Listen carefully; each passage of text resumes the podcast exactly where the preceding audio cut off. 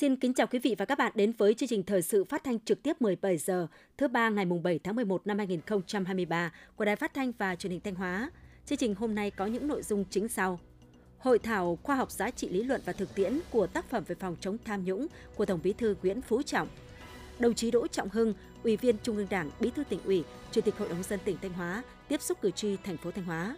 Thi công bến số 3, dự án cảng container Long Sơn, tôn trọng nhân dân, hài hòa lợi ích, tuân thủ cam kết. Phần tin thời sự quốc tế, kỷ niệm 106 năm cách mạng tháng 10 Nga.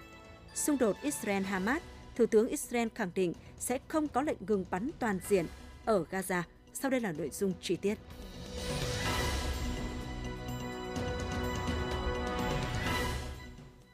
Ngày 7 tháng 11, Ban tuyên giáo tỉnh ủy, Ban nội chính tỉnh ủy, Trường chính trị tỉnh phối hợp tổ chức hội thảo khoa học giá trị lý luận và thực tiễn của tác phẩm kiên quyết kiên trì đấu tranh phòng chống tham nhũng tiêu cực, góp phần xây dựng Đảng và nhà nước ta ngày càng trong sạch, vững mạnh của Tổng Bí thư Nguyễn Phú Trọng.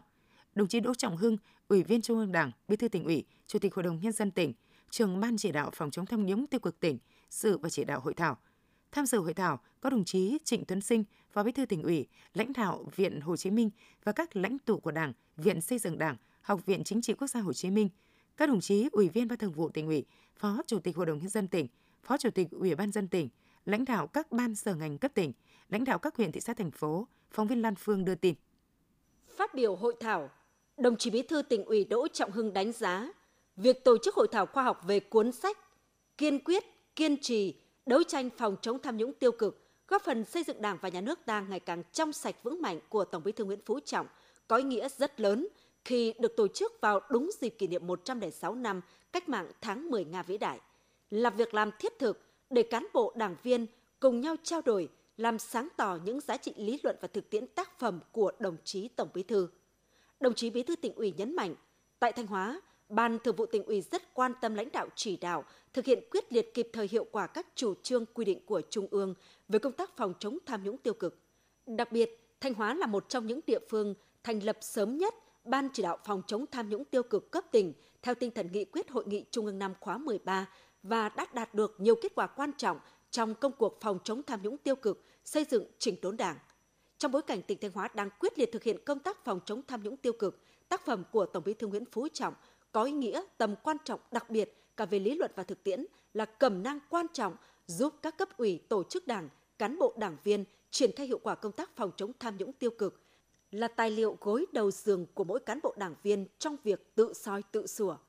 Để hội thảo đạt kết quả cao, góp phần lan tỏa tinh thần của tác phẩm đến các cơ quan, địa phương đơn vị, đến cán bộ đảng viên và nhân dân trên địa bàn tỉnh, đồng chí Bí thư tỉnh ủy đề nghị các đại biểu cần tập trung thảo luận nội dung cốt lõi, làm sáng tỏ một số vấn đề lý luận và thực tiễn của tác phẩm nhằm khẳng định công cuộc phòng chống tham nhũng tiêu cực dưới sự lãnh đạo của Đảng hiện nay là một việc làm cần thiết tất yếu, một xu thế không thể đảo ngược, góp phần xây dựng Đảng và nhà nước trong sạch vững mạnh.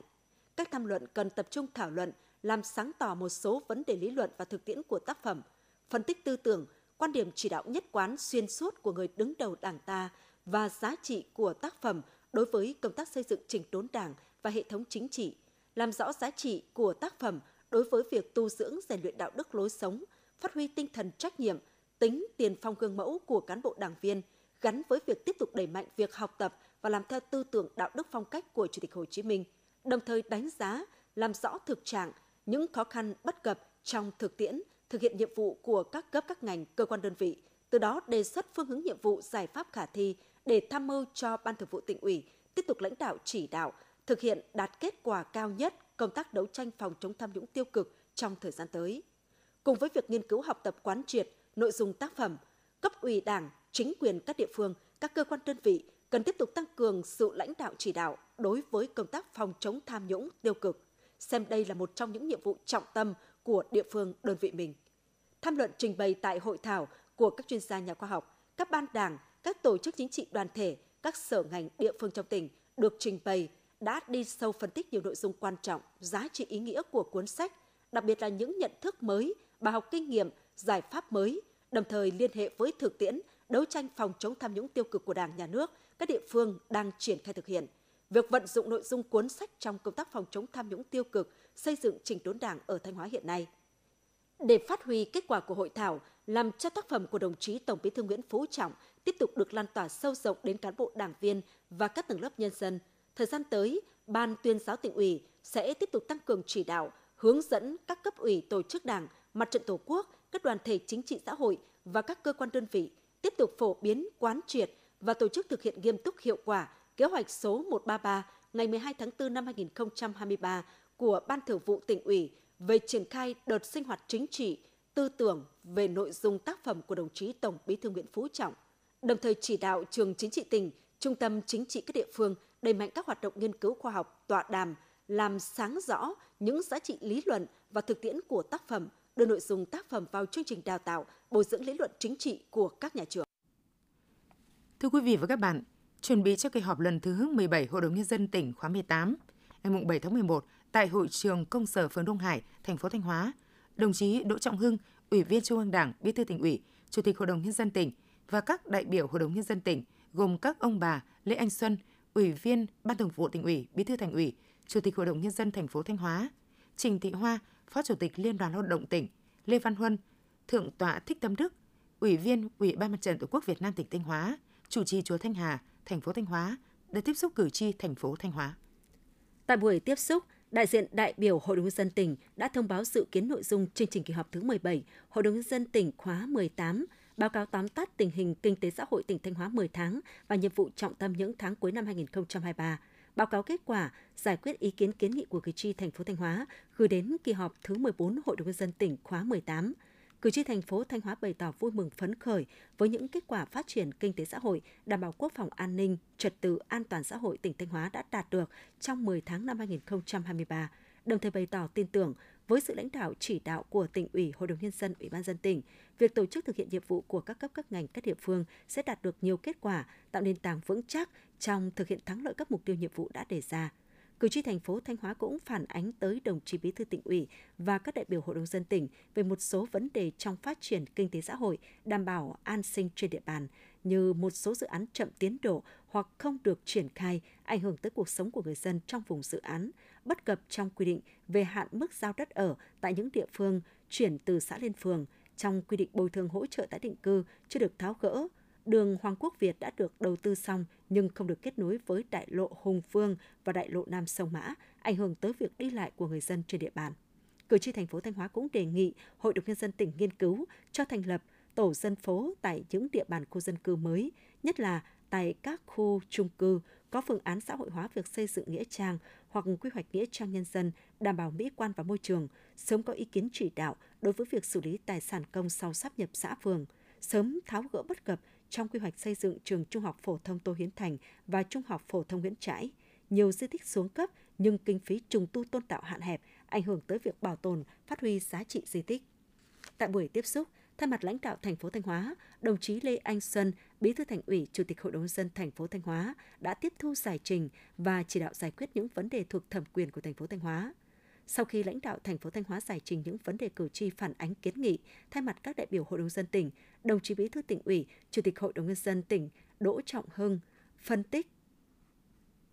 và trân trọng cảm ơn những tình cảm tốt đẹp mà cử tri đã dành cho các đại biểu Hội đồng dân tỉnh, cấp ủy chính quyền, mặt trận Tổ quốc và các đoàn thể trong tỉnh, đồng thời nghiêm túc tiếp thu các ý kiến xác đáng của cử tri đã phản ánh để lãnh đạo chỉ đạo các cấp các ngành quan tâm giải quyết – đồng chí Bí thư tỉnh ủy, Chủ tịch Hội đồng nhân dân tỉnh Đỗ Trọng Hưng đã thông tin đến cử tri thành phố Thanh Hóa về tình hình kinh tế xã hội của đất nước, những kết quả nổi bật trong phát triển kinh tế xã hội, đảm bảo quốc phòng an ninh, công tác xây dựng Đảng và hệ thống chính trị trong nửa nhiệm kỳ thực hiện nghị quyết Đại hội Đảng bộ tỉnh lần thứ 19. Đồng chí Bí thư tỉnh ủy khẳng định những kết quả thành tích bước đầu mà tỉnh Thanh Hóa đã đạt được là công sức toàn Đảng bộ, chính quyền và nhân dân các dân tộc trong tỉnh. Trong đó có đóng góp quan trọng của các cấp các ngành cán bộ đảng viên và cử tri, người dân thành phố Thanh Hóa. Thay mặt các đồng chí lãnh đạo tỉnh, đồng chí Bí thư tỉnh ủy, Chủ tịch Hội đồng dân tỉnh Đỗ Trọng Hưng trân trọng cảm ơn sự tin tưởng đồng thuận, đóng góp của cán bộ đảng viên và nhân dân trong tỉnh nói chung và của thành phố Thanh Hóa nói riêng đối với sự lãnh đạo chỉ đạo của tỉnh ủy, Hội đồng nhân dân, Ủy ban dân tỉnh. Đồng chí Bí thư tỉnh ủy, Chủ tịch Hội đồng nhân dân tỉnh Đỗ Trọng Hưng cũng thông tin với các cử tri về những khó khăn thách thức trong việc thực hiện các mục tiêu nhiệm vụ đã đề ra nhất là trong bối cảnh thế giới có nhiều biến động bất ổn tại một số khu vực, tình hình kinh tế tiếp tục có nhiều khó khăn, đồng thời mong muốn cử tri và nhân dân trong tỉnh nói chung, thành phố Thanh Hóa nói riêng tiếp tục tin tưởng, đồng thuận, đoàn kết để cùng chung tay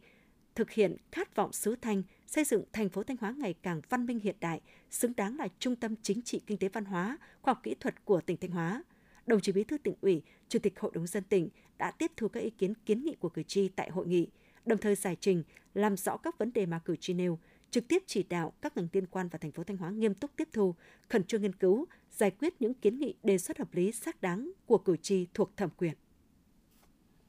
Chiều ngày 7 tháng 11, tổ đại biểu Hội đồng Nhân dân tỉnh gồm các ông bà Nguyễn Quang Hải, Phó Chủ tịch Hội đồng Nhân dân tỉnh, Ngô Thị Hồng Hào, Chủ tịch Hội Liên hiệp Phụ nữ tỉnh, Lê Trọng Thụ, Bí thư huyện ủy, Chủ tịch Ủy ban dân huyện Đông Sơn đã tiếp xúc cử tri huyện Đông Sơn để chuẩn bị nội dung chương trình cho kỳ họp thứ 17 Hội đồng Nhân dân tỉnh khóa 18. Phóng viên Đình Hà đưa tin. Tại buổi tiếp xúc, cử tri huyện Đông Sơn đã được đại biểu Hội đồng Nhân dân tỉnh thông tin về nội dung chương trình kỳ họp thứ 17 Hội đồng Nhân dân tỉnh khóa 18, báo cáo kết quả giải quyết đề xuất kiến nghị của cử tri. Trong không khí cởi mở dân chủ trách nhiệm, cử tri huyện Đông Sơn đề nghị các cấp các ngành cần đầu tư sớm hoàn thiện để vận hành nhà máy xử lý rác thải tại bãi rác Đông Nam, góp phần giải quyết áp lực rác thải và tình trạng ô nhiễm môi trường. Cần có biện pháp giảm thiểu ô nhiễm môi trường kênh Bắc để đảm bảo nguồn nước cung cấp phục vụ cho sinh hoạt của nhân dân. Tình trạng khó khăn của ngân sách cấp xã. Hiện nay, nguồn ngân sách các xã chỉ đáp ứng được việc duy trì trả lương cho cán bộ công chức, không có các khoản chi cho hoạt động của các tổ chức chính trị xã hội, chi trả phụ cấp cho đội ngũ trưởng thôn, bí thư chi bộ, gây khó khăn cho hoạt động của cấp xã.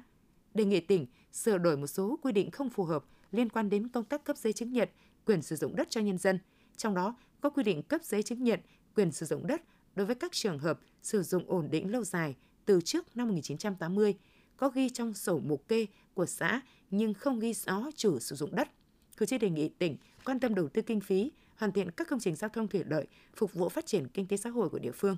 Những đề xuất kiến nghị của cử tri sẽ được tổ đại biểu Hội đồng nhân dân tỉnh tiếp thu ghi nhận để báo cáo Hội đồng nhân dân tỉnh tại kỳ họp tới đây. Sau đây là thông báo của Văn phòng Đoàn đại biểu Quốc hội và Hội đồng nhân dân tỉnh Thanh Hóa về lịch tiếp xúc cử tri của các tổ đại biểu Hội đồng nhân dân tỉnh trước kỳ họp thứ 17 Hội đồng nhân dân tỉnh khóa 18 ngày 8 tháng 11 như sau. Tổ đại biểu Hội đồng nhân dân tỉnh, đơn vị bầu cử huyện Hà Trung gồm các đại biểu Nguyễn Văn Thi, Ủy viên Ban Thường vụ tỉnh ủy, Phó Chủ tịch Thường trực Ủy ban dân tỉnh Thanh Hóa, Lê Văn Đông, Viện trưởng Viện Kiểm sát Nhân dân tỉnh Thanh Hóa, Lê Văn Dậu, Bí thư huyện ủy Hà Trung, tiếp xúc cử tri huyện Hà Trung, thời gian bắt đầu từ 8 giờ, địa điểm tại hội trường Ủy ban dân xã Lĩnh Toại, huyện Hà Trung. Tổ đại biểu Hội đồng dân tỉnh đơn vị bầu cử huyện Thiệu Hóa gồm các đại biểu Lê Minh Nghĩa, tỉnh ủy viên, Giám đốc Sở Kế hoạch và Đầu tư, Nguyễn Văn Biện, Bí thư huyện ủy, Chủ tịch Hội đồng nhân dân huyện Thiệu Hóa, Nguyễn Quốc Hải, Phó trưởng ban pháp chế Hội đồng dân tỉnh tiếp xúc cử tri huyện Thiệu Hóa, thời gian bắt đầu từ 8 giờ, địa điểm tại hội trường công sở xã Thiệu Lý, huyện Thiệu Hóa. Tổ đại biểu Hội đồng nhân dân tỉnh, đơn vị bầu cử huyện Hậu Lộc gồm các đại biểu Lê Đức Giang, tỉnh ủy viên, Phó Chủ tịch Ủy ban dân tỉnh, Hoàng Anh Tuấn, Bí thư huyện ủy, Chủ tịch Hội đồng nhân dân huyện Hậu Lộc, Hàn Văn Hải, Giám đốc Nhà hát nghệ thuật truyền thống Thanh Hóa, tiếp xúc cử tri huyện Hậu Lộc. Thời gian bắt đầu từ 8 giờ, địa điểm tại hội trường Ủy ban dân xã Triệu Lộc, huyện Hậu Lộc. Tổ đại biểu Hội đồng nhân dân tỉnh, đơn vị bầu cử huyện Như Xuân gồm các đại biểu Nguyễn Ngọc Túy, Phó trưởng ban tuyên giáo tỉnh ủy, Trần Mạnh Long, tránh văn phòng đoàn đại biểu Quốc hội và Hội đồng dân tỉnh tiếp xúc cử tri huyện Như Xuân, thời gian bắt đầu từ 8 giờ, địa điểm tại hội trường Ủy ban dân xã Xuân Hòa, huyện Như Xuân. Tổ đại biểu Hội đồng nhân dân tỉnh, đơn vị bầu cử huyện Thường Xuân gồm các đại biểu Cao Văn Cường, tỉnh ủy viên, Giám đốc Sở Nông nghiệp Phát triển nông thôn, Cầm Bán Lâm, Phó Bí thư Thường trực huyện ủy, Chủ tịch Hội đồng nhân dân huyện Thường Xuân, Lương Thị Lưu, huyện ủy viên, Bí thư Đảng ủy, Chủ tịch Hội đồng nhân dân xã Bát Mọt, huyện Thường Xuân tiếp xúc cử tri huyện Thường Xuân. Thời gian bắt đầu từ 8 giờ, địa điểm tại hội trường Ủy ban dân thị trấn Thường Xuân, huyện Thường Xuân. Văn phòng đoàn đại biểu Quốc hội và Hội đồng nhân dân tỉnh thông báo để cử tri các đơn vị địa phương nói trên tham gia buổi tiếp xúc đạt kết quả tốt. Quý vị và các bạn đang theo dõi chương trình thời sự phát thanh của Đài Phát thanh và Truyền hình Thanh Hóa. Chương trình được phát trên sóng FM tần số 92,3 MHz. Tiếp theo sẽ là những thông tin đáng chú ý. Ủy ban dân tỉnh Thanh Hóa vừa có công văn về việc tăng cường chỉ đạo và giám sát về công tác cấp giấy chứng nhận quyền sử dụng đất cho người dân trên địa bàn tỉnh. Việc thực hiện cấp giấy chứng nhận quyền sử dụng đất, quyền sở hữu nhà ở và tài sản khác gắn liền với đất trên địa bàn tỉnh trong thời gian qua đã có nhiều chuyển biến tích cực, đặc biệt là sau khi triển khai thực hiện kết luận số 251 ngày 2 tháng 6 năm 2022 của Thường trực Hội đồng Nhân dân tỉnh. Các đơn vị đã tập trung lãnh đạo chỉ đạo, hướng dẫn giải quyết những khó khăn vướng mắc trong công tác cấp giấy chứng nhận, đặc biệt là giải quyết dứt điểm một số vụ việc nổi cộm phức tạp, tăng cường công tác cải cách thủ tục hành chính trong lĩnh vực đất đai, đẩy mạnh tuyên truyền, phổ biến về công tác cấp giấy chứng nhận, hướng dẫn người dân lập hồ sơ đăng ký, cấp giấy chứng nhận theo quy định, xử lý nghiêm tập thể cá nhân có vi phạm trong việc thực hiện nhiệm vụ, từng bước đáp ứng nhu cầu của người dân về cấp giấy chứng nhận trên địa bàn tỉnh. Bên cạnh kết quả đạt được, vẫn còn một số tồn tại hạn chế. Việc đăng ký đất đai, cấp giấy chứng nhận lần đầu cho người sử dụng đất vẫn còn tồn động nhiều. Cơ sở dữ liệu địa chính chưa được đầu tư xây dựng đồng bộ đầy đủ. Công tác phối hợp giữa các cơ quan đơn vị có liên quan chưa hiệu quả, chưa thực hiện đúng quy trình thời gian. Còn tình trạng đơn thư phản ánh kiến nghị của người dân về cấp giấy chứng nhận chậm, gây phiền hà, sách nhiễu khi giải quyết thủ tục hành chính. Nguyên nhân của những tồn tại hạn chế là do các quy định của pháp luật liên quan đến việc cấp giấy chứng nhận sửa đổi bổ sung qua các thời kỳ không có tính ổn định, có những nội dung chưa phù hợp với tình hình thực tế tại địa phương. Nguồn kinh phí để thực hiện việc đo đạc lập bản đồ địa chính, đăng ký đất đai, cấp giấy chứng nhận, xây dựng cơ sở dữ liệu đất đai và đăng ký biến động hồ sơ địa chính chưa được quan tâm bố trí theo quy định. Công tác phối hợp giữa các cơ quan đơn vị có liên quan trong việc giải quyết hồ sơ cấp giấy chứng nhận chưa chặt chẽ, chưa hiệu quả, dẫn đến thời gian giải quyết thủ tục hành chính kéo dài. Đặc biệt là hồ sơ cấp giấy chứng nhận lần đầu nhưng không có giấy tờ về quyền sử dụng đất theo quy định. Hồ sơ phải xác định nguồn gốc đất đai tại cấp xã, phải thực hiện việc xác định nghĩa vụ tài chính tại cơ quan thuế. Hồ sơ cấp giấy chứng nhận trước đây có sai sót phải đính chính hoặc thu hồi, nhưng một số địa phương chưa chủ động để giả soát, tháo gỡ giải quyết kịp thời. Ý thức trách nhiệm, đạo đức công vụ của một số công chức viên chức chưa cao, trình độ chuyên môn còn hạn chế. Để khắc phục những tồn tại hạn chế nêu trên và tăng cường các biện pháp đẩy mạnh thực hiện cấp giấy chứng nhận cho hộ gia đình cá nhân trên địa bàn tỉnh trong thời gian tới, Chủ tịch Ủy ban dân tỉnh yêu cầu tiếp tục triển khai, chỉ đạo tổ chức thực hiện đầy đủ, nghiêm túc và có hiệu quả các nhiệm vụ theo chỉ đạo của Ủy ban dân tỉnh. Đồng thời, tăng cường công tác thanh tra kiểm tra, giám sát chặt chẽ quy trình tiếp nhận, xử lý hồ sơ và trả kết quả thực hiện thủ tục cấp giấy chứng nhận cho người dân, chấn chỉnh lề lối làm việc, thái độ tác phong ứng xử của công chức viên chức trong thực thi nhiệm vụ được giao. Kiên quyết xử lý nghiêm những tập thể cán bộ công chức viên chức, nhất là trách nhiệm của người đứng đầu đơn vị có vi phạm quy định của pháp luật, có biểu hiện gây phiền hà, sách nhiễu người dân. Trường hợp cần thiết thì luân chuyển điều động, chuyển đổi vị trí công tác theo quy định để hạn chế tiêu cực trong việc cấp giấy chứng nhận. Tăng cường công tác tuyên truyền, phổ biến pháp luật về đất đai dưới nhiều hình thức để người dân nhận thức được quyền lợi và nghĩa vụ của người sử dụng đất trong việc đăng ký, cấp giấy chứng nhận, việc thực hiện thủ tục hành chính về cấp giấy chứng nhận của hộ gia đình cá nhân, các loại phí, lệ phí khi thực hiện thủ tục cấp giấy chứng nhận cho người dân. Dự án Flamingo Linh Trường trước đây có tên gọi là khu du lịch sinh thái biển và nghỉ dưỡng Linh Trường được Ủy ban dân tỉnh Thanh Hóa chấp thuận chủ trương đầu tư từ năm 2011 do công ty trách nhiệm hạn Quốc Trí làm chủ đầu tư. Sau gần 10 năm không triển khai, công ty trách nhiệm hạn Quốc Trí đã được công ty cổ phần Flamingo Holding Group mua lại. Năm 2021, Chủ tịch Ủy ban dân tỉnh Thanh Hóa đã ban hành quyết định về việc chấp thuận điều chỉnh chủ trương đầu tư dự án lần 2, khu du lịch sinh thái biển và nghỉ dưỡng Flamingo Linh Trường tại xã Hoàng Trường, huyện Hoàng Hóa. Về tiến độ dự án, dự án Flamingo Linh Trường khởi công xây dựng quý tư năm 2021 và hoàn thành đi vào hoạt động quý tư năm 2024. Ủy ban dân tỉnh Thanh Hóa vừa có công văn về việc triển khai thực hiện các giải pháp về chính sách bảo hiểm xã hội, bảo hiểm y tế, bảo hiểm thất nghiệp. Cụ thể, Ủy ban dân tỉnh yêu cầu các sở ngành đơn vị cấp tỉnh, Ủy ban dân các huyện thị xã thành phố tiếp tục triển khai thực hiện có hiệu quả các nội dung chỉ đạo của Ủy ban dân tỉnh về thực hiện kết luận của Thường trực Hội đồng nhân dân tỉnh về tình trạng chậm đóng bảo hiểm xã hội, bảo hiểm y tế, bảo hiểm thất nghiệp kéo dài trên địa bàn tỉnh Thanh Hóa giai đoạn 2020-2022, nhiệm vụ trọng tâm trong thời gian tới và chỉ đạo của Chủ tịch Ủy ban dân tỉnh về thực hiện chính sách bảo hiểm xã hội, bảo hiểm y tế, bảo hiểm thất nghiệp trên địa bàn tỉnh.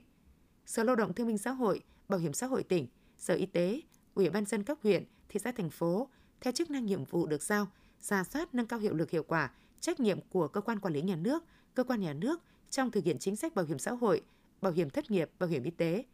tăng cường công tác phối hợp giữa các cơ quan liên quan trong việc thực hiện chính sách bảo hiểm xã hội, Thưa quý vị và các bạn, sau hơn một tuần tập trung phản đối việc triển khai thi công bến số 3 cảng container Long Sơn từ ngày 1 tháng 11 năm 2023, người dân xã Hải Hà, thị xã Nghi Sơn đã giải tán đám đông, quay trở về nhịp sống sinh hoạt thường ngày. Tình hình an ninh trật tự đã ổn định trở lại. Tuy nhiên, đây mới chỉ là kết quả bước đầu. Để giữ vững tình hình ổn định lâu dài, điều quan trọng là các bên liên quan cần thực hiện đúng đủ trách nhiệm của mình trên tinh thần thượng tôn pháp luật và tuân thủ các cam kết đã đưa ra, ghi nhận của phóng viên Tuyết Hạnh. Trong suốt một tuần, người dân tập trung phản đối thi công bến số 3 cảng container Long Sơn đã có khoảng 100 học sinh các trường tiểu học và trung học cơ sở xã Hải Hà phải nghỉ học. Ủy ban dân thị xã Nghi Sơn đã chỉ đạo ban giám hiệu các nhà trường vận động học sinh trở lại trường học sớm nhất có thể và lên phương án dạy kèm, bù đắp kiến thức thiếu hụt. Cô giáo Phan Thị Hải Yến, hiệu trưởng trường tiểu học Hải Hà, thị xã Nghi Sơn, tỉnh Thanh Hóa nói. Sau khi các bạn học sinh đến trường, giáo viên chủ nhiệm nắm bắt được, giúp đỡ các bạn đó nắm được hệ thống được kiến thức của các con và ổn định tâm lý cho các con để các con à, đến trường vui cùng các bạn. Ngoài quan tâm để trẻ em không bị hỏng kiến thức sau những ngày nghỉ học, chính quyền địa phương sẽ tiếp tục tuyên truyền, đối thoại và vận động người dân ủng hộ, đồng thuận trong suốt quá trình triển khai dự án. Đặc biệt, tập trung phối hợp chặt chẽ với các cơ quan chức năng có liên quan tăng cường công tác giám sát hoạt động thi công của chủ đầu tư, đảm bảo không để xảy ra sự cố môi trường và các tác động xấu đến ngư trường, hoạt động đánh bắt thủy hải sản của người dân trong vùng dự án. Ông Mai Hưng Dũng, Phó Chủ tịch Hội đồng dân xã Hải Hà, thị xã Nghi Sơn, tỉnh Thanh Hóa cho biết. Trong quá trình à, thi công thì nó có những cái vướng mắc nào ảnh hưởng đến người dân thì chúng tôi sẽ trực tiếp lắng nghe ý kiến người dân và giải quyết theo tinh thần là thượng tôn pháp luật để đảm bảo cho nhân dân có những cuộc sống ấm no, hạnh phúc và ổn định tình hình để tham gia đánh bắt để tăng thu nhập cho gia đình. Ông Lê Tiến Nghĩa, ban quản lý dự án công ty trách nhiệm hữu hạn Long Sơn cho biết. Trong cái thời gian mà thực hiện dự án và quá trình đưa vào vận hành thì phía công ty sẽ cam kết về cái DTM về cái phần môi trường. Sau khi mà dự án đi vào vận hành thì chúng tôi sẽ có kế hoạch tuyển dụng để sử dụng cái nguồn lực tại cái, cái vùng dự án này và đặc biệt sẽ ưu tiên cho công dân xã Hải Hà. Chủ đầu tư cũng cho biết sẽ dành nguồn kinh phí xứng đáng cho các hoạt động an sinh xã hội đối với nhân dân xã Hải Hà, trong đó tập trung vào hoạt động hỗ trợ học bổng cho các em học sinh có thành tích học tập xuất sắc và nghiên cứu đầu tư xây dựng những công trình hạ tầng thiết yếu, phục vụ trực tiếp đời sống của bà con,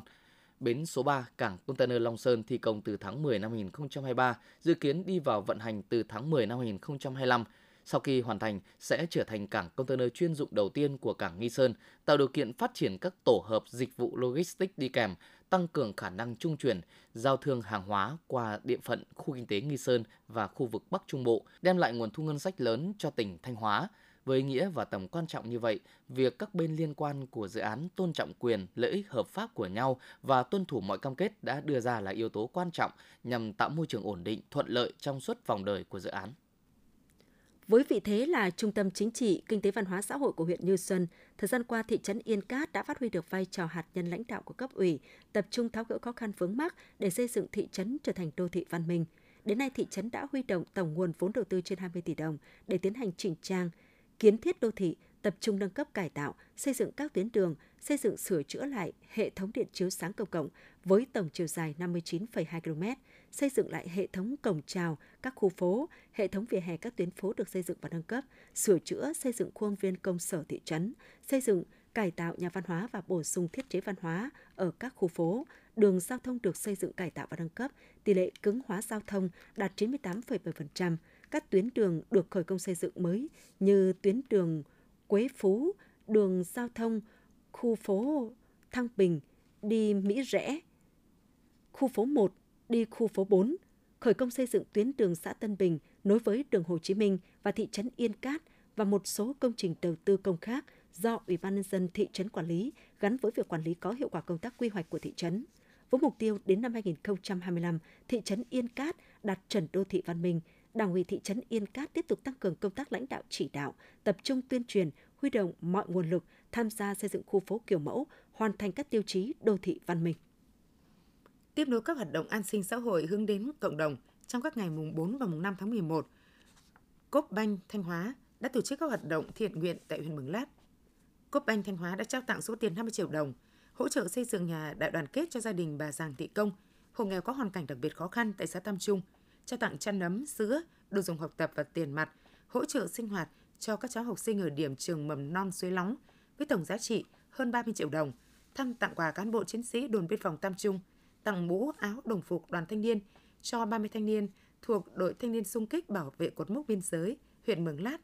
cốp Banh Thanh Hóa cũng đã đến thăm tặng quà cho 31 hộ gia đình có hoàn cảnh khó khăn tại bản Cân, bản Suối Lóng và bản Bọng, xã Tam Trung. Tổng giá trị các phần quà được cốp Banh Thanh Hóa trao tặng lần này là trên 100 triệu đồng. Để nâng cao công tác về phòng cháy chữa cháy trong các cơ sở giáo dục, Sở Giáo dục và Đào tạo Thanh Hóa đã chỉ đạo các cơ sở giáo dục trên địa bàn tỉnh thành lập ban chỉ đạo phòng cháy chữa cháy và cứu nạn cứu hộ. Cùng với đó, yêu cầu các cơ sở giáo dục bố trí đủ tài liệu cung cấp kiến thức kỹ năng về phòng cháy chữa cháy, có đủ trang thiết bị giảng dạy và thực hành về phòng cháy chữa cháy được cơ quan có thẩm quyền ban hành. Ngoài ra, các cơ sở giáo dục chủ động kiểm tra hệ thống điện, nguồn khí ga tại nhà bếp, đảm bảo nguồn hóa chất thực hành thí nghiệm rõ nguồn gốc, triển khai thực hiện công tác bảo quản và thu gom các hóa chất sau khi thực hành tại các phòng thí nghiệm đúng quy định của pháp luật về an toàn vệ sinh lao động và phòng chống cháy nổ, sự cố tai nạn. Cũng theo Phó Giám đốc Sở Giáo dục Đào tạo Nguyễn Văn Dĩnh, Hiện Sở Giáo dục và Đào tạo đang phối hợp với Công an tỉnh xây dựng kế hoạch phối hợp hướng dẫn trang bị kiến thức kỹ năng về phòng cháy chữa cháy và cứu nạn cứu hộ cho cán bộ giáo viên học sinh và học viên nhằm tạo chuyển biến mạnh mẽ về ý thức, nhận thức và hành động trong cán bộ giáo viên và học sinh về phòng cháy, chữa cháy và cứu nạn cứu hộ, đảm bảo an toàn phòng cháy chữa cháy trong các cơ sở giáo dục. Hưởng ứng Ngày Pháp luật nước Cộng hòa xã hội chủ nghĩa Việt Nam năm 2023, đồn biên phòng Trung Lý, Bộ đội biên phòng tỉnh Thanh Hóa đã phối hợp với các ban ngành đoàn thể của địa phương, trường Trung học cơ sở bán chú Trung Lý, huyện Mường Lát tổ chức tuyên truyền, phổ biến giáo dục pháp luật cho giáo viên và học sinh trên địa bàn. Tại buổi tuyên truyền, gần 500 giáo viên học sinh của trường Trung học cơ sở bán chú Trung Lý đã được cán bộ đồn biên phòng Trung Lý tuyên truyền luật biên phòng Việt Nam, hệ lụy của nạn tảo hôn và hôn nhân cận huyết thống, khái niệm chất ma túy, các loại ma túy mới hiện nay và tác hại của ma túy với lứa tuổi học đường. Buổi tuyên truyền giúp giáo viên học sinh nắm được các nội dung cơ bản của luật biên phòng Việt Nam, những kỹ năng cần thiết để bảo vệ mình trước cám dỗ của ma túy, từ đó chấp hành tuân thủ tốt các quy định của pháp luật, giảm thiểu những hành vi vi phạm pháp luật ở lứa tuổi vị thành niên, góp phần bồi dưỡng, nâng cao nhận thức, ý thức trách nhiệm của thế hệ trẻ trong tham gia bảo vệ chủ quyền lãnh thổ, an ninh biên giới Tổ quốc. Thời gian qua, lực lượng công an từ tỉnh đến cơ sở đã triển khai đồng bộ các biện pháp nghiệp vụ nhằm phòng ngừa đấu tranh với tội phạm băng ổ nhóm, qua đó góp phần kiềm chế và làm giảm sự gia tăng của tội phạm. Trong 10 tháng năm 2023, với sự quyết tâm chính trị cao, lực lượng công an trong tỉnh đã tập trung lực lượng, triển khai đồng bộ các biện pháp nghiệp vụ, đấu tranh triệt xóa gần 10 vụ hoạt động có tổ chức theo băng ổ nhóm. Dự báo trong thời gian tới, tình hình tội phạm băng ổ nhóm vẫn tiếp tục hoạt động trên nhiều lĩnh vực như bảo kê, cưỡng đoạt tài sản, tổ chức đánh bạc, tín dụng đen. Trước tình trạng trên, lực lượng công an trong tỉnh tiếp tục phối hợp với các ban ngành đoàn thể đẩy mạnh công tác tuyên truyền các phương thức thủ đoạn hoạt động của tội phạm băng ổ nhóm hình sự bằng nhiều hình thức, trong đó chú trọng sử dụng hiệu quả kênh thông tin trên mạng xã hội, phương tiện thông tin đại chúng, đồng thời chủ động nắm chắc tình hình, phát hiện ra soát lập danh sách các băng ổ nhóm có biểu hiện hoạt động tội phạm, mặt khác huy động lực lượng tập trung triệt xóa, dập tắt ngay những băng ổ nhóm tội phạm mới phát sinh, không để có điều kiện hoạt động. Theo thông tin từ Đài khí tượng Thủy văn Thanh Hóa, sáng mùng 7 tháng 11, khu vực tỉnh Thanh Hóa đã có mưa, có nơi mưa vừa đến mưa to và rông. Lượng mưa đo được tại các điểm đo mưa tự động như sau: Yên Nhân Thường Xuân 66,8 mm, Lương Sơn Thường Xuân 33,4 mm, Tam Lư Quan Sơn 42,4 mm, Yên Khương Lăng Chánh 55,8 mm, Trung Lý Mường Lát 33,8 mm. Cảnh báo trong 6 giờ tới, khu vực miền núi và các địa phương lân cận tiếp tục có mưa vừa đến mưa to với lượng mưa tích lũy phổ biến từ 10 đến 30 mm,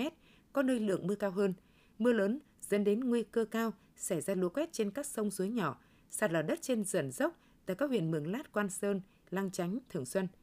Tác động của lũ quét có khả năng gây sạt lở đất, làm hư hại các công trình giao thông dân dụng, thiệt hại nông lâm nghiệp, gây thiệt hại về người và của. Người dân cần lưu ý bảo vệ tài sản và tìm nơi trú ẩn an toàn.